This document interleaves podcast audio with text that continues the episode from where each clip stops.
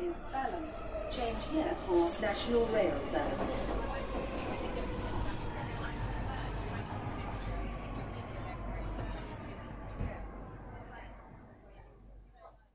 Salut și bine te-am regăsit în stația Londra. Eu sunt Manuel Cheța de la manuelcheța.com și tu asculti podcastul Un român în Londra. Suntem acum la episodul 181 unde întrebăm a deveni sau nu britanic. În acest episod vreau să vorbesc despre obiceiuri britanice, de care am aflat și eu de curând, și despre epoca crizelor în UK. Înainte de orice, vreau să spun că podcastul de față este partea Think Digital Podcast Network și că mă găsești pe Podbean, iTunes, Spotify, radio.com și pe YouTube. Bineînțeles, care fiecare dată vreau să laud o sumă de un număr de oameni faini, gen Rande Hub pe Facebook, unde îi găsești ajutând oameni pe probleme de Brexit și de muncă.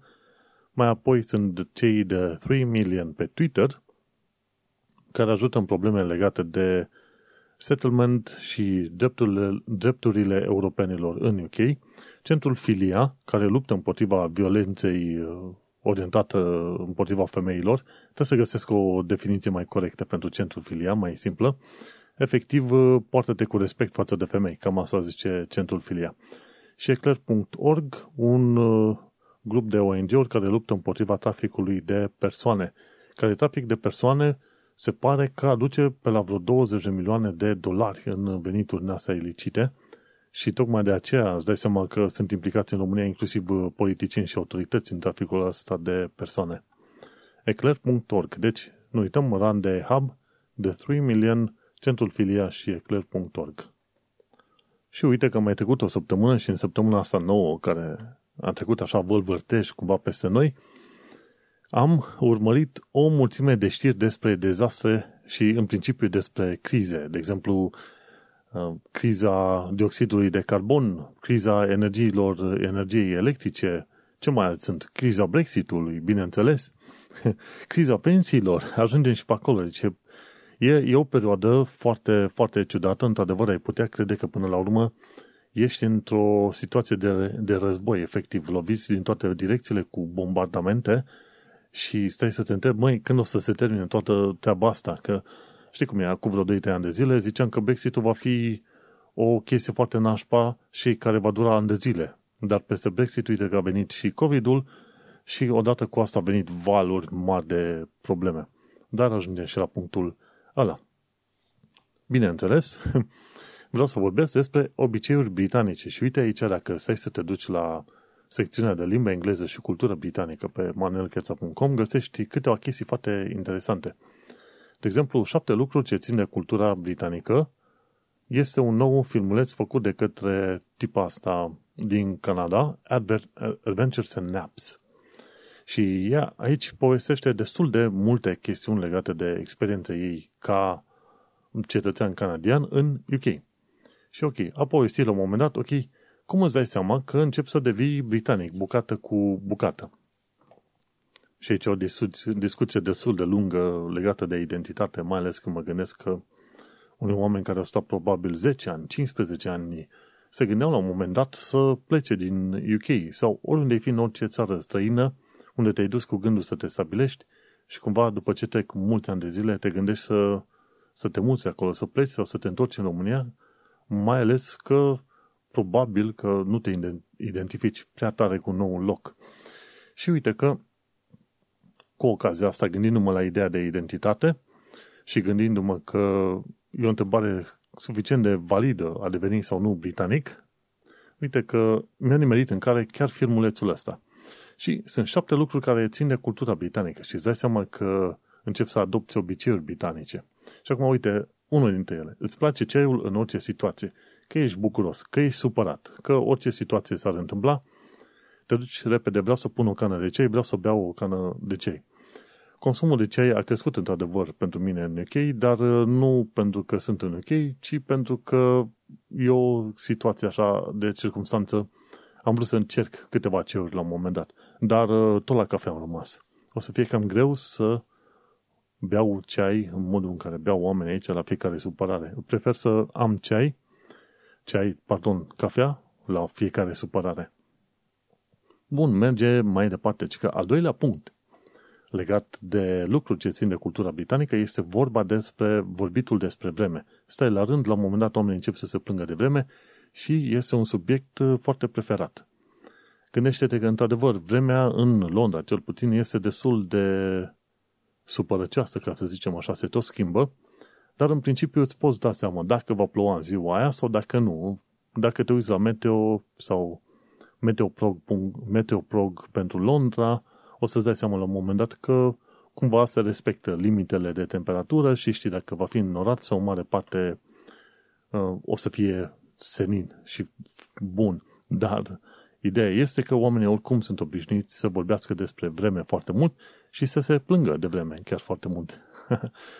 Bun, asta ar fi al doilea punct. Al treilea punct ar fi în momentul în care stai cu prietenii la o masă undeva și vrei să pleci, ci că e obiceiul ăsta să-ți lovești genunchii și zici right și toată lumea înțelege că tu vei pleca din momentul respectiv. Încă n-am fost la prea multe întâlniri și vorba aia a trecut, a trecut mai bine de un an jumătate de când am ieșit cu colegii la o masă și niciodată n-am stat suficient de mult încât să fie careva care să-și lovească genunchii și zice, gata, uh, right. Bineînțeles, se subînțelege că să lovești genunchii cu palmele ușor, nu să ți rupi, ca în stilul mafiot. ok, bun. Ci că un alt obicei britanic ar fi un suport necondiționat pentru echipa de fotbal preferată. Și aici nu mă prea prind pentru că nu urmăresc sport de niciun fel de fel.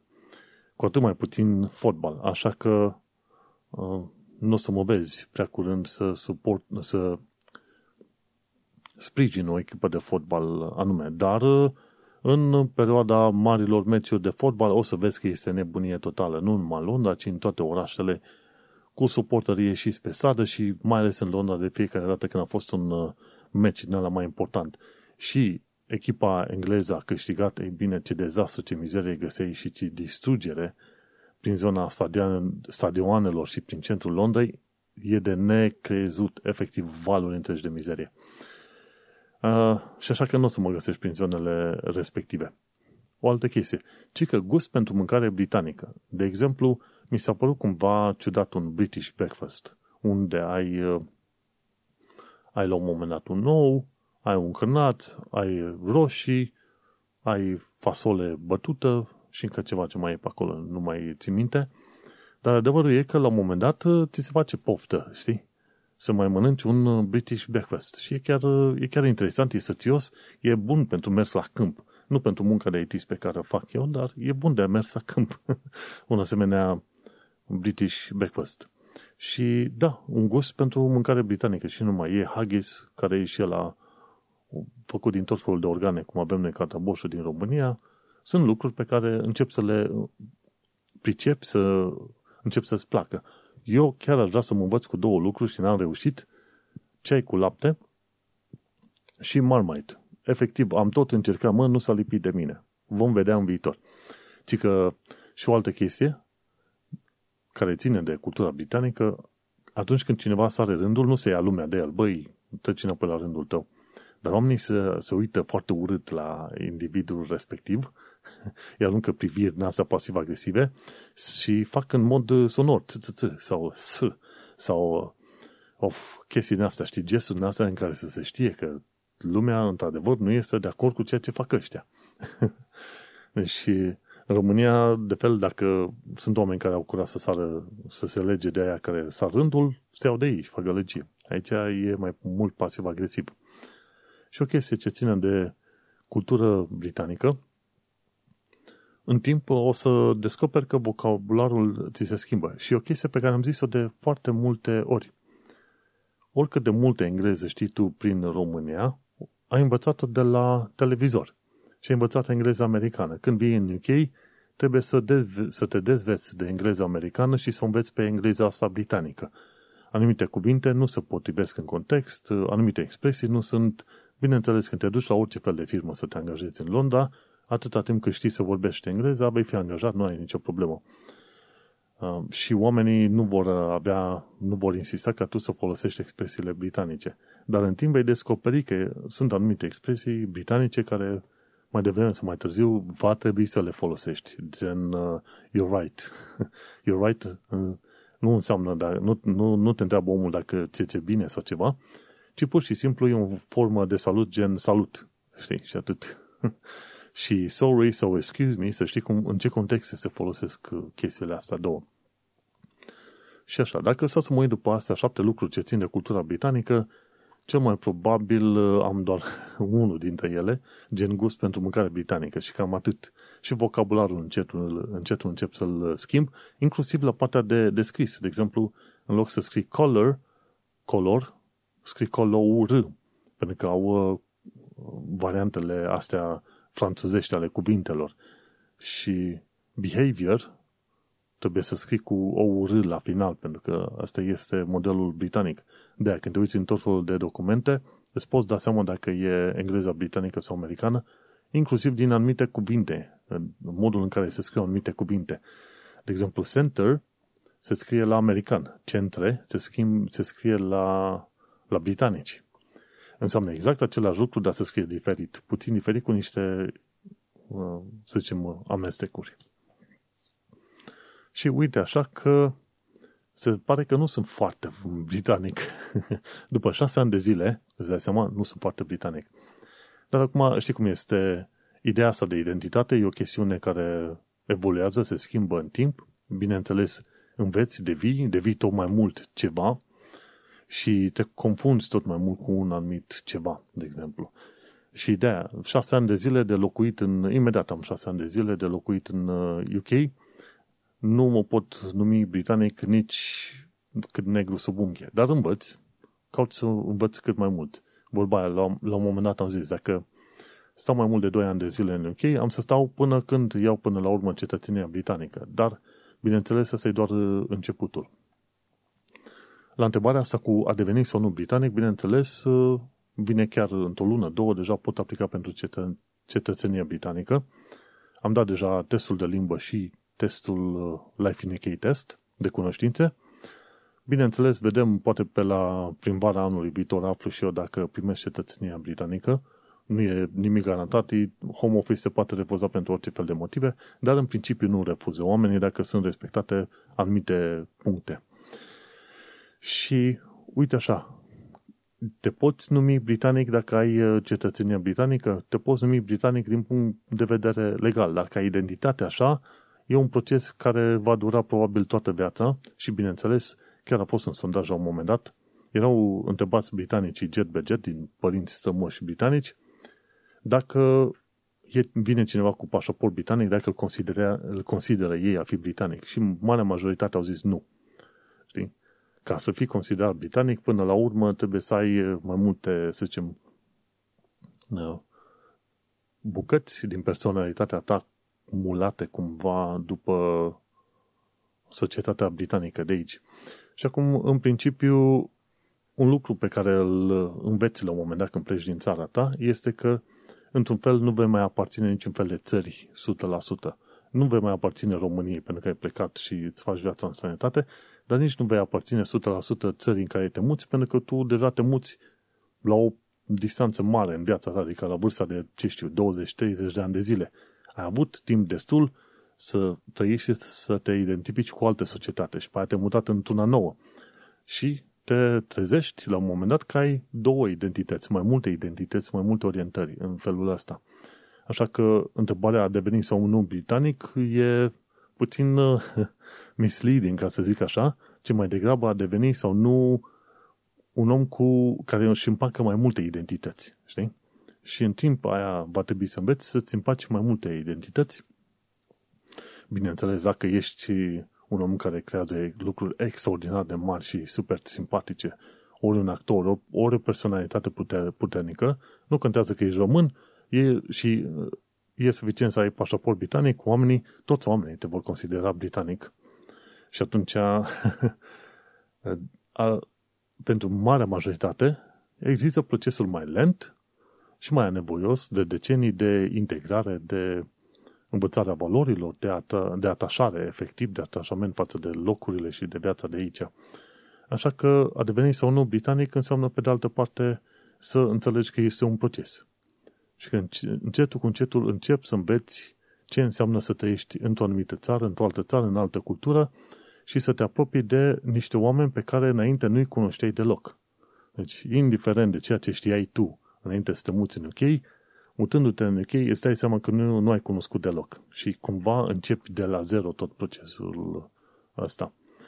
Așa că a deveni sau nu britanic este da. adică nu zici nu, într-adevăr, vrei să devii britanic, vrei să înveți cultura, locurile respective, nu poți să ai niciodată pretenția să fii considerat britanic, nici după probabil 50 de ani de zile de locuit în UK, dar uh, va trebui să te înveți să ai mai multe identități. Și, oricum, hai să trecem mai departe, să mai discutăm alte chestii legate de cultura britanică sau probabil istoria britanică, ci că primul tunel pe sub apă din lume a fost pe sub Tamisa, tunelul ăla de la Limehouse, de la Rotherhithe și Wapping, pe acolo pe unde trec mașinile în perioada asta. Uite, în Londra cel puțin ești, sau în UK, ești într-un loc din lume unde s-au făcut o, o mulțime de chestiuni pentru prima oară. Și aici avem primul tunel pe sub apă din lume, pe sub Tamisa. După aia mai fost alte, s-au mai făcut alte tuneluri, cum e cel de la Greenwich. O altă chestie interesantă ce am aflat de curând este că BT Tower din Londra, turnul ăla de televiziune, a fost considerat uh, loc secret până prin 2003, încoace, chiar recent. și făcea parte dintr-un fel de rețea din asta de turnuri radio, care mergea de la sud, sud-estul Angliei, se ducea după aia către centrul Angliei și puțin către nord-est, ceva de genul ăsta.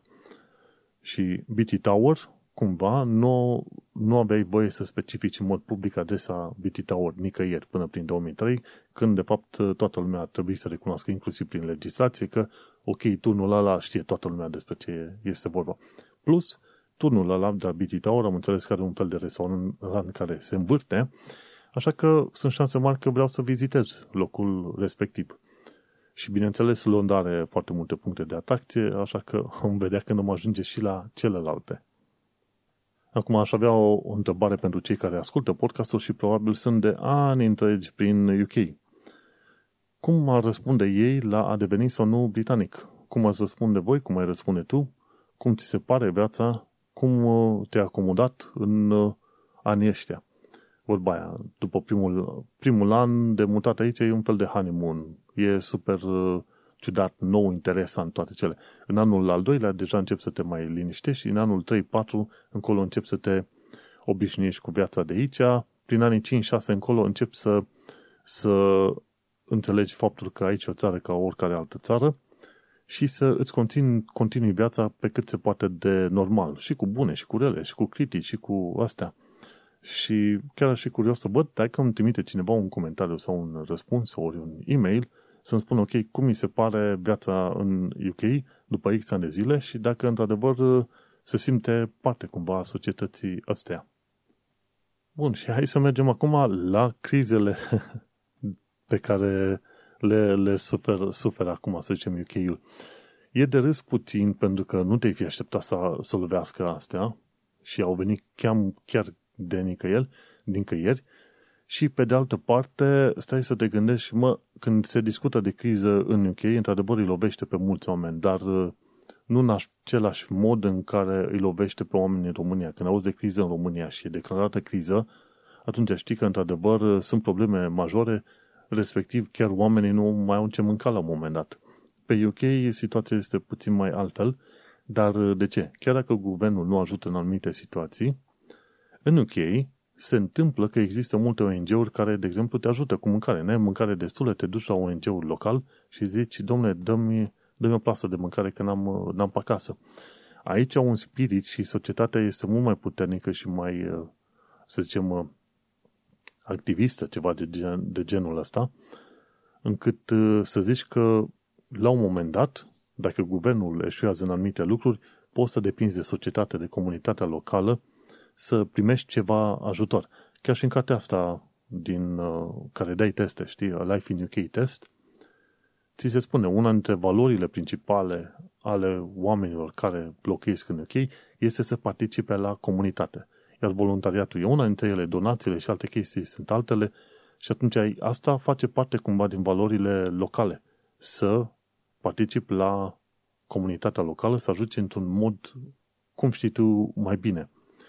Și cumva, prin uh, afirmația asta, cumva Home Office, nu Home Office, ci Guvernul UK, prin cartea respectivă, recunoaște faptul că probabil e nevoie foarte multe de comunitățile locale ca să te ajute în tot felul de probleme, ca tu, la rândul tău, să nu depinzi prea mult de guvern.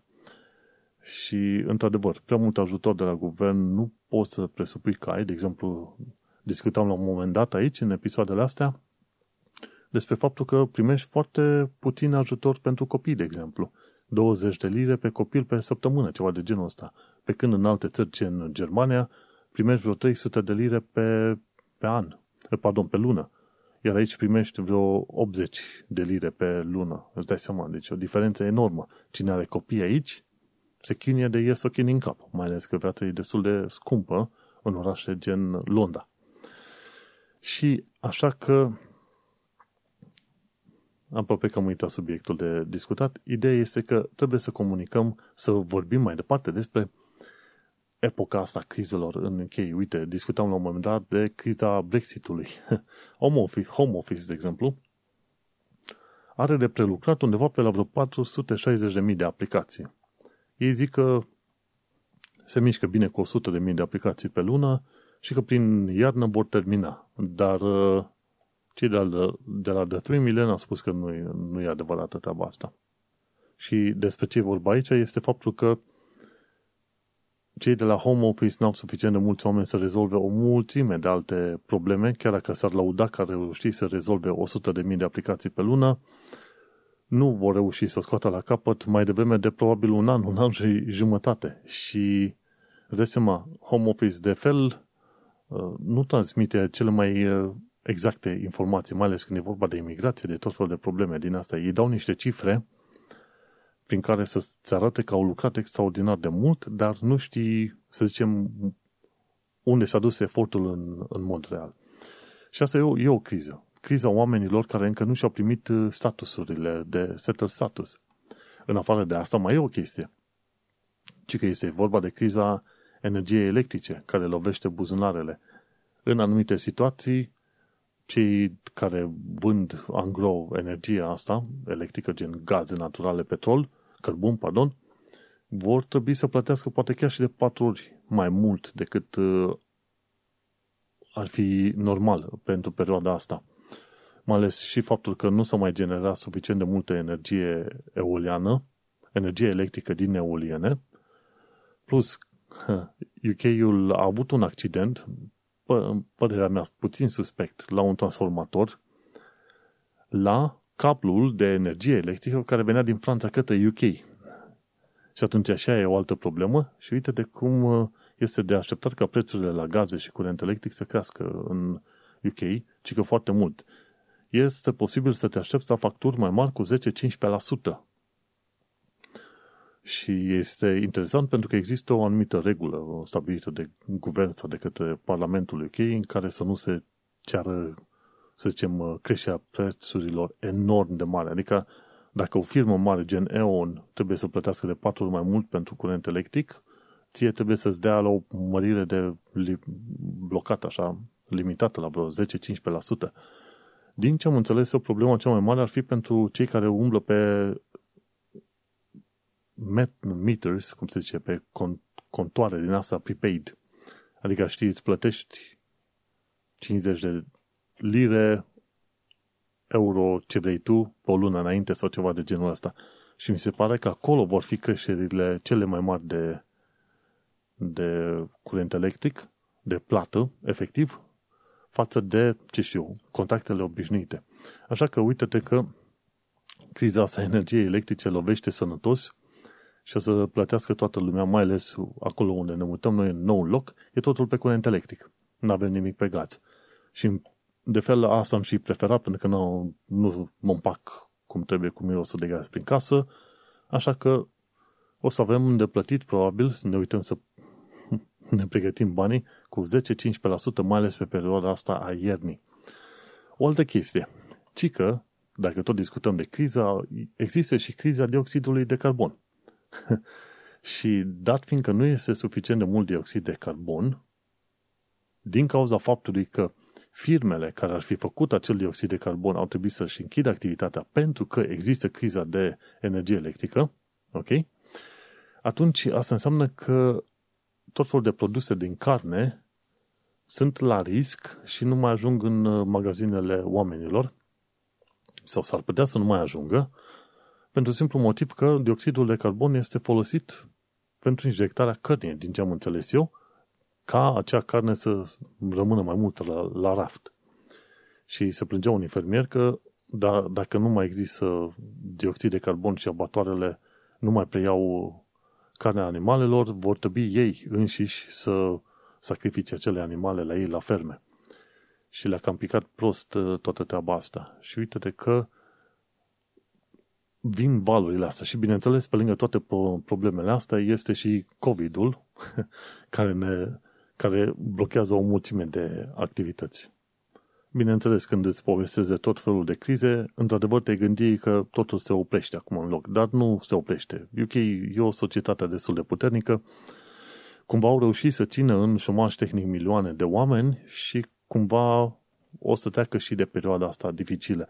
Într-adevăr, când au votat oamenii pentru Brexit, nu s-au gândit că până la urmă vor mai fi și alte probleme pe capul lor. Dar uite, a apărut COVID-ul, din cauza COVID-ului a fost o mulțime de instituții și firme au în suferință. Acum vine criza transporturilor, criza energiei, criza dioxidului de carbon în UK și tot felul de valuri din asta de întâmplări și, bineînțeles, criza testelor medicale. Dacă stai să te uh, chinui după NHS când, când vor face, când vor avea ei loc potrivit pentru tine, pentru teste, adică peste un an jumate, doi. Ori dacă nu, dacă ai ceva important de făcut, probabil trebuie să-l faci la privați, din păcate. Și cam acolo discutăm și de o altă criză a NHS-ului, mai ales că acum urmează al patrulea val de COVID și nu știm cum va fi. Dar vorbesc despre valul de COVID după pauza regulamentare. Uite că suntem deja la jumătatea podcastului. Pentru cei care au ascultat până acum, și ascultă pe radio.com, să nu uite să intre pe manuelcheța.com să asculte episodul în continuare. Așa, nu uita, manuelcheța.com pentru episodul complet. Noi ne mai auzim pe data viitoare. Succes! Știi cum e? Te-ai mutat din uh, România în UK și uite-te că la un moment dat încep să uiți de faptul că ai făcut o mutare, încep să uiți de tot felul de lucruri mărețe sau planuri pe care ți le-ai pus la punct și intri în uh, the daily nitty-gritty, începi să fii angrenat în tot felul de știri, în uh, politici, uh, te uiți la muncă, cum e cu proiectele, tot ce e de făcut pe acolo și cumva ești absorbit de efectiv cotidianul din UK uh, și te duci ca valul frumușel, efectiv după cum te duce cotidianul din UK și uiți, ok, băi, locuiesc în Londra, ok, am am mers pe acele străzi, pe acele străzi pe unde a mers Charles Dickens, Dar- Charles Darwin, bineînțeles Isaac Newton, m-am plimbat prin locurile prin care s-au plimbat ei, poate chiar am mers la puburi unde s-au dus ei în urmă cu sute de ani de zile, dar la un moment dat, când cotidianul te ia și te răsucește, te amese așa ca un aluat, bineînțeles că uiți de tot fel de chestii din astea. și din când în când e bine să mai iei câte o pauză, să te uiți așa cam de la distanță și, și să zici, ok, ce fac eu aici? și, bineînțeles, care e scopul meu în viață și vorba aia, să-ți faci cincinalul, pentru că nu e prost omul care te întreabă ce vei face în 5 ani de zile, știi? Aia nu e întrebare prostească, ci o întrebare ca să, care cumva te obligă să te uiți la imaginea de ansamblu și să vezi dacă ai un plan, dacă știi ce vei face în următorii ani de zile și știi care ar fi, să zicem, scopul tău cu, cu viața ta, efectiv.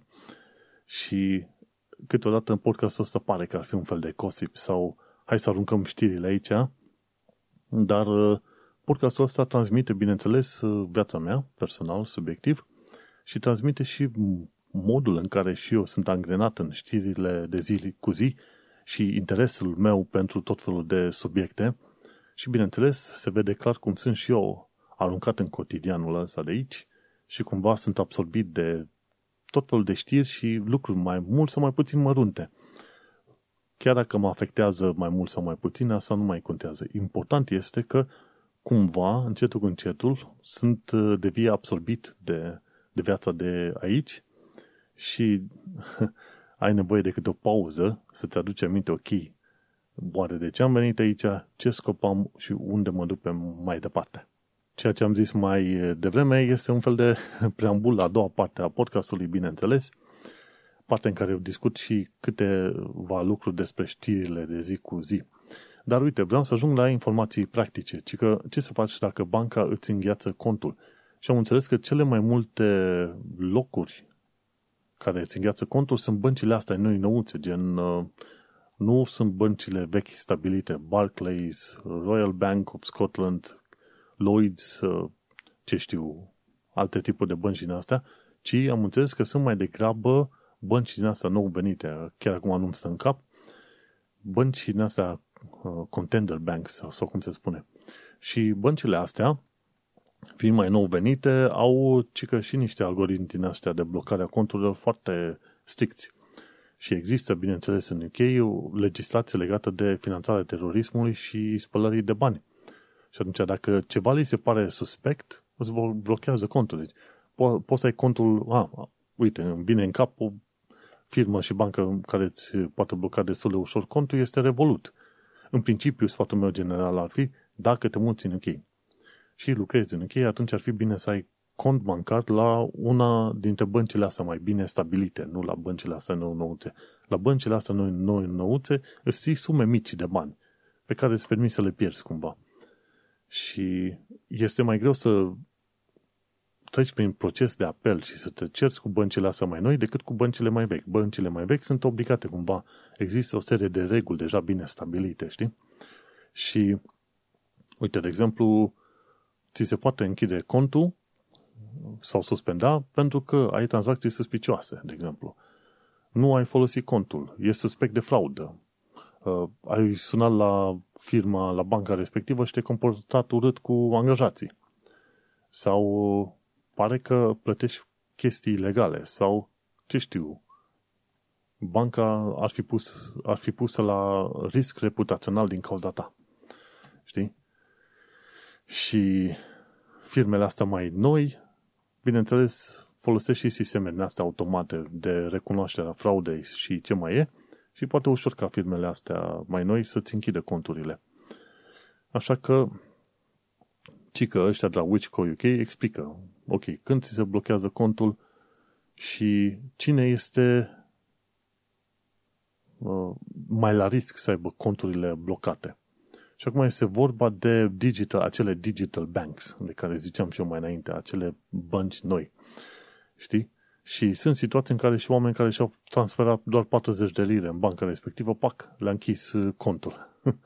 Așa că dacă vrei, sfatul 1 este să te treci pe bănci clasice, să ai contul acolo și, bineînțeles, când ai contul blocat, sfatul lor este în felul următor.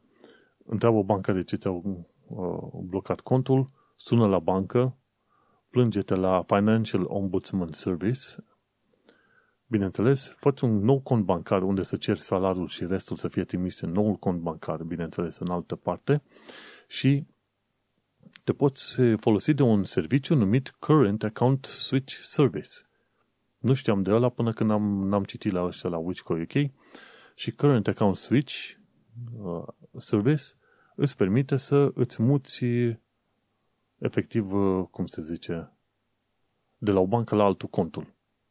O bancă la alta contul. Este foarte interesant serviciul, cauți în Google și îl găsești. Și de exemplu, sunt situații în care nu primești banii înapoi când uh, contul ți-a fost blocat și atunci trebuie să faci plângere la Financial Ombudsman Service, să explici care e chestia și important este că va dura ceva timp până când cei uh, de la Financial Ombudsman pot să intervine, dar ei sunt o parte care sunt cât de cât obiectivi în tot procesul ăsta și sunt șanse să-ți recuperezi banii dintr-un cont uh, frozen. Bineînțeles, ideal ar fi să ai mai multe conturi bancare și atunci când uh, sunt uh, ceva probleme, este bine să poți transmite banii într-o parte în alta sau să depinzi de celălalt cont până când se rezolvă problema cu primul cont. Dar uh, am auzit și cazuri în care oameni care au, care au avut și 5.000 de lire în contul lor de Revolut au avut contul blocat și nu puteau să-și descarce, să-și ia banii pentru simplu motiv că algoritmul din Revolut cumva îi se părea, îi se părea că contul e implicat în fraudă. Eh, din părți, nimic. Și atunci uite de că oamenii au avut de suferit, chiar cunosc pe cineva, trebuie să-l întreb pe omul respectiv dacă a reușit să-și recupereze banii. O să întreb și revin. O altă chestie legată tot de informații practice, ci că ce faci când ești păcălit? Sunt oameni, mai ales în vârstă, în UK, care trimit 50 de mii, 100 de mii în, în, într-un proces numit investment scam. Adică ți se cere să investești și tu zici, da, ok, îți dau accesul să investești pentru mine și oamenii aia îi curăță de bani complet, complet, efectiv. Și de cele mai multe ori când primești telefoane din astea, uh, cum îi zice, când tele, telefoane de investiții, tu închide telefonul nas. Tu n-ai nevoie să te sune nimeni să investești. Dacă ai nevoie să investești bani și nu te pricepi, atunci ia măcar legătura cu un financial broker. Sunt atâția pe toate gardurile. Mi se pare că noi am lucrat la un moment dat cu Hero Financial, oameni super mișto. Și atunci îți găsești un financial broker și cu ăla poți să-ți faci investiții și te învață și la mai multe detalii legate de investiții și ce vrei să faci tu. Dar în principiu, cine te sună, cine te sună pe orice fel de problemă de, legată de bani, trebuie să închizi telefonul nas. Pip, pala de vedere trece numărul la bloc și nici să nu te mai gândești. Acum, ce se întâmplă cu oamenii care că, cărora li s-au luat banii, de exemplu?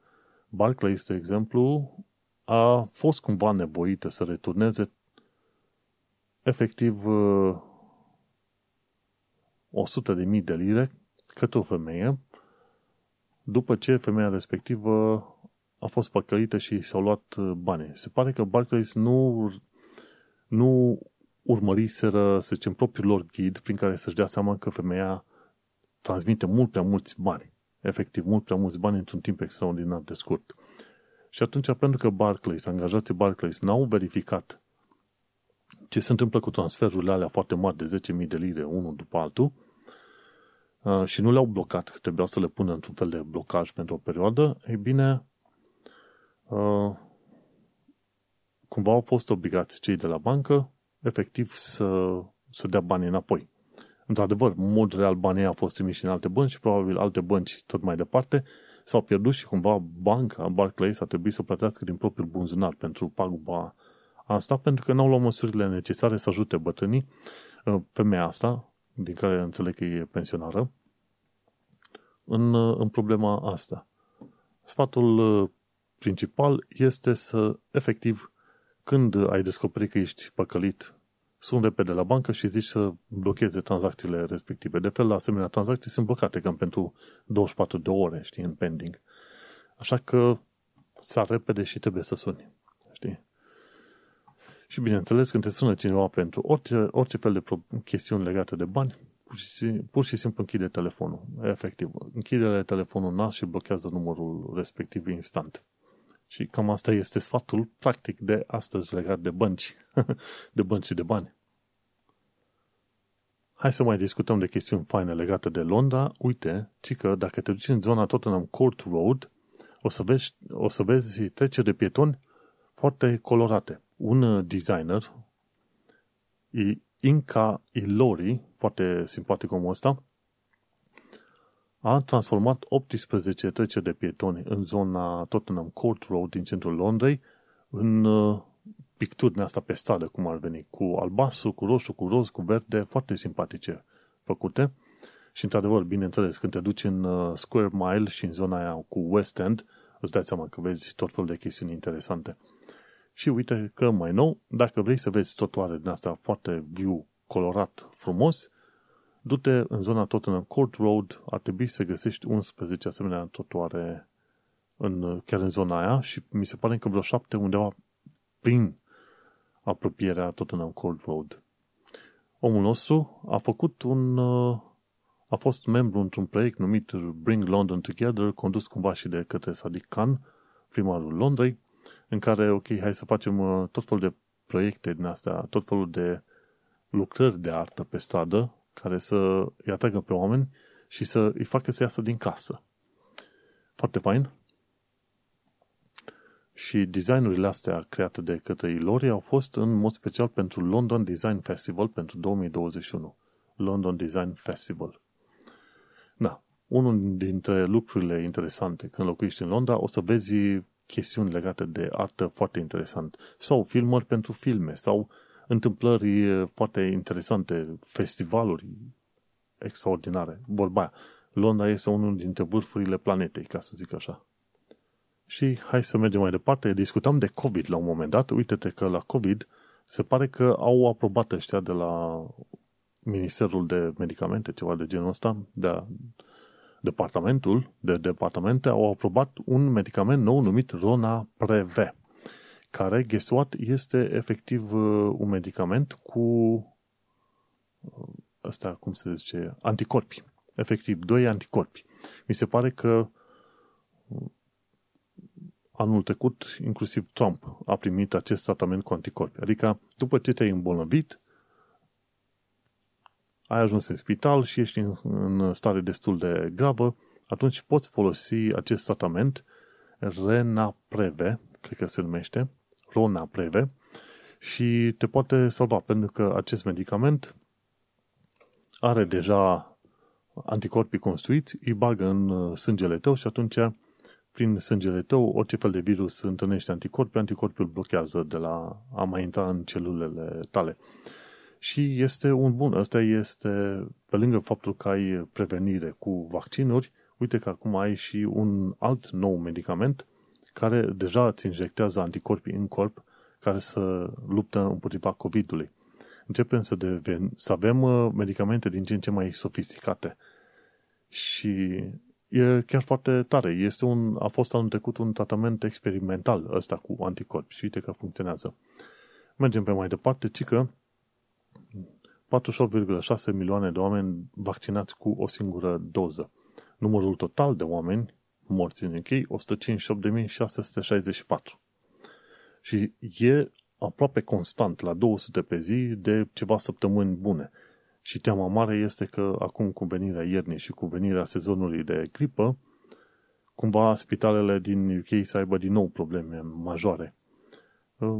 Cumva de un an și jumate, dacă stau să mă gândesc bine, cum n-am, n-am reușit să ajung la GP, m-am dus când am avut probleme care am considerat eu, pe care le-am considerat eu mai grave, m-am dus la Urgent Care Center. Și acolo mi le-am rezolvat. Analize, teste, ce vrei tu la Urgent Care Center. Și până la urmă, știi cum este, dacă nu dai de GP, măcar dai de aia de la Urgent Care Center. Dar depinde de care. Pentru că la un moment dat ne-am dus la Urgent Care Center în SitCap și timpii de așteptare erau undeva între 4 și 6 ore. Dar dacă te duci la Urgent Care Center în centrul Londrei, la Guy's Hospital, timpii de așteptare sunt sub o oră. Așa că depinde unde te duci, uite-te la, și la timpii de așteptare la Urgent Care Center. Pentru că nu, până la urmă, cât aștepți tu 6 ore la un anumit uh, spital, la Urgent Care Center, mai bine te duci acasă și dormi și probabil se rezolvă de ține problema, nu știi niciodată. În fine, și ce am aflat de curând este că doar 20% dintre călători poartă mască pe tren. Odată ce s-a scos restricția asta, adică obligativitatea, pardon, a purtării măștii, oamenii deja au devenit mai calmi și zic, gata, nu mai purtăm mască. Eu în continuare am să port mască pe tren, pe metrou, pe autobuz, pentru că așa e frumos și logic până când trece uh, valul ăsta mare de, de coronavirus, care încă mai durează liniștit în UK până la vara anului viitor. Și acum vorba aia. Hai să lăsăm valul ăsta de COVID în pace. Mergem pe actualitatea britanică și londoneză, care e destul de subțire pentru că efectiv a fost dominată de crizele astea din ultima perioadă. Dar chestia interesantă, ci că s-a deschis o nouă extensie a liniei Northern, care duce pe partea aia uh, Battersea Power Station și are vreo două stații extra. E vorba de Battersea Power Station și mai e vorba de Nine Elms. Două stații noi pe linia Northern. Două stații chiar uh, foarte interesante. Și ca de fiecare dată, în oricare loc nou s-a deschis o stație de metrou, locul ăla s-a dezvoltat destul de puternic. De exemplu, nu era foarte dezvoltată zona Canary Wharf, dar când au ajuns linia de la Jubilee pe acolo, e bine, în jur au început să apară tot mai multe, tot mai multe clădiri și tot mai mulți oameni au fost interesați Dacă prin anii 80 zona Isle of Dogs și Canary Wharf erau vai de capul lor, acum, ei bine, zona respectivă e una dintre cele mai bogate și Canary Wharf este efectiv al doilea centru financiar al uh, Londrei, New York. Bun, mergem pe mai departe. Ce mai aflat de curând este faptul că în UK se face un push foarte mare să se treacă uh, abuzul împotriva femeilor, abuzurile de orice fel împotriva femeilor, să se treacă drept prioritate ca în cazul terorismului. Pentru că se consideră în continuare că este un fel de epite, efectivă epidemie în cadrul societății de abuz împotriva femeilor. Chiar dacă UK este o țară foarte modernă, ce vrei să zici tu, așa mai departe, ci că 1,6 milioane de femei victime ale abuzurilor. La abuzuri zici de la abuzuri verbale până la fizice, știi? În Anglia și Wales, 1,6 femei. Milioane. Milioane. Gândește-te, 1,6 milioane de oameni, efectiv, stau în frică, în teamă, în abuzuri și așa mai departe. Și așa că începe să se facă un push din ce în ce mai mare ca uh, efectiv uh, violența împotriva femeilor să fie prioritizat și să se dea aceeași prioritate ca în cazul uh, terorismului. Și eu zic că e o mișcare foarte bună. În, în UK, în continuare, inclusiv în Londra, femeile trăiesc cu frica aia de a fi singure seara pe undeva sau mai ales prin zona parcurilor, știi? Și, de exemplu, e un banc care rulează în ultima perioadă, dar e, e cât se poate de adevărat și că bărbații când, când sunt în întuneric de unii singuri, zic ok, sunt singuri în întuneric, întuneric, nu cumva să nu dau de vreo fantomă. Pe când femeile când sunt pe întuneric, le teamă să nu, ca, nu care cumva nu să dea de o fantomă, ci să nu dea de un bărbat. Știi? Și asta este valabil inclusiv în, în UK. Bineînțeles, nu sunt multe cazurile în Londra, dar și așa, în Londra, mai ales uite, cazul Sarah Everard și un caz recent, chiar aici în zona noastră unde locuim, în zona Greenwich, Kidbrook, Eltham, uh, îți arată clar că femeile sunt încă în continuare la risc și, bineînțeles, trăiesc cu teama asta când ies întotdeauna pe stradă. Așa că a fost un sondaj făcut chiar în perioada aia cu cazul Sarah Everard și s-a descoperit că o mulțime de femei, o mulțime însemnând, poți să zici, liniștit, 70% dacă nu mai multe, trăiesc cumva cu frica în țân de abuz de orice fel, de la verbal până la fizic. Știi? Și e ușor să zici o nație de fricoase, dar de fapt, uite că în mod uh, constant societatea britanică eșuează când e vorba de protecția femeilor. De ce zic asta? Pentru că în mod constant în fiecare an 120 de femei ajung omorâte în UK, constant în ultimii 10 ani de zile. E, un, uh, e o statistică, numai Femicide Census și aia, aia ți arată. În fiecare an un număr constant. Când se întâmplă în mod constant același lucru, atunci îți dai seama în mod sigur că este o problemă structurală, instituțională de societate e ceva putred în, uh, în, la mijloc, ca să zici așa, știi? Când un lucru rău se întâmplă în mod constant, oricâte thoughts and prayers zici, nu merg. Așa că uh, laud cumva intenția lor de a crește prioritatea când este vorba de judecarea, judecarea cazului uh, de violență împotriva femeilor. Și acum, dacă să mă uit, mai era doar o singură știre pe aici, de fapt două. Sir Clive Sinclair a murit, ci că mare pionier și inginer și computerist britanic. În uh, perioada 70, 80, 90, când început să apară prin uh, SUA tot felul de calculatoare la firme, IBM PC Compatibles, în UK, uh, Clive Sinclair a făcut calculatorul de casă, numit Sinclair, nu mai știu cum și o mulțime de oameni au uh, avut ocazia în UK să se joace pe asemenea calculator și au, uh, au scris, să zicem, amintirile lor în perioada asta. Când Clive Sinclair a murit, mi, mi se pare la, la vârsta de 81 de ani. Inventator local și un fel de, să zicem, efectiv legendă în, uh, în UK. Și ultima chestie pe care vreau să o pomenesc, ci că au avut loc întârzieri la plata pensiilor pentru noi pensionari. Și acolo era ceartă mare. Dar acum, dacă ești la pensie în perioada asta, trebuie să te aștepți că, mai ales din cauza COVID-ului, vor fi întârzieri de plată. și că întotdeauna este bine să ai niște bani puși deoparte să te pregătești. Și nu numai în cazul pensiei. Și în salariul de zi cu zi. Cel mai bine ar fi să ai bani puși deoparte pentru câteva luni de zile. Să zicem, ți se pierde loc, pierzi locul de muncă, pentru că a venit un meteorit și ți-a distrus fabrica la care lucrai. Să ai măcar pe vreo câteva luni de zile, să ai niște bani puși deoparte, să te, să te protejezi. Și atunci nu mai uh, stai și super cum au pățit câțiva pensionari din uh, articolul celor de la BBC. Și atunci poți să supraviețuiești câteva luni de zile până când îți vine pensia. Dar uite, știi, se întâmplă și la case mai mari. Important e că își vor primi pensiile cumulat când va fi vremea. Și cam asta cu actualitatea și cu toate știrile de astăzi. Ziceam că o să vorbesc numai jumătate de oră, dar am ajuns la imediat o oră. Hai să oprim povestea chiar aici, dar sper că ai învățat tot felul de lucruri, sper că ai înțeles ce mesaj vreau să-l transmit, dar dacă nu, trimite-mi o scrisoare și uh, stuchește acolo un uh, timbru și dăm detalii. Spunem cu ce am greșit ca să învăț eu pe mai departe. Acesta este podcastul Un român în Londra. Am ajuns la episodul 181, denumit A devenit sau nu britanic. Am vorbit despre obiceiuri britanice și despre epoca crizelor în UK. Eu sunt Manuel Cheța de la manuelcheța.com și tu ai ascultat podcastul Un român în Londra. Noi ne mai auzim pe data viitoare, sperăm cu mai puține crize. The next station is Balham. Change here for National Rail Services.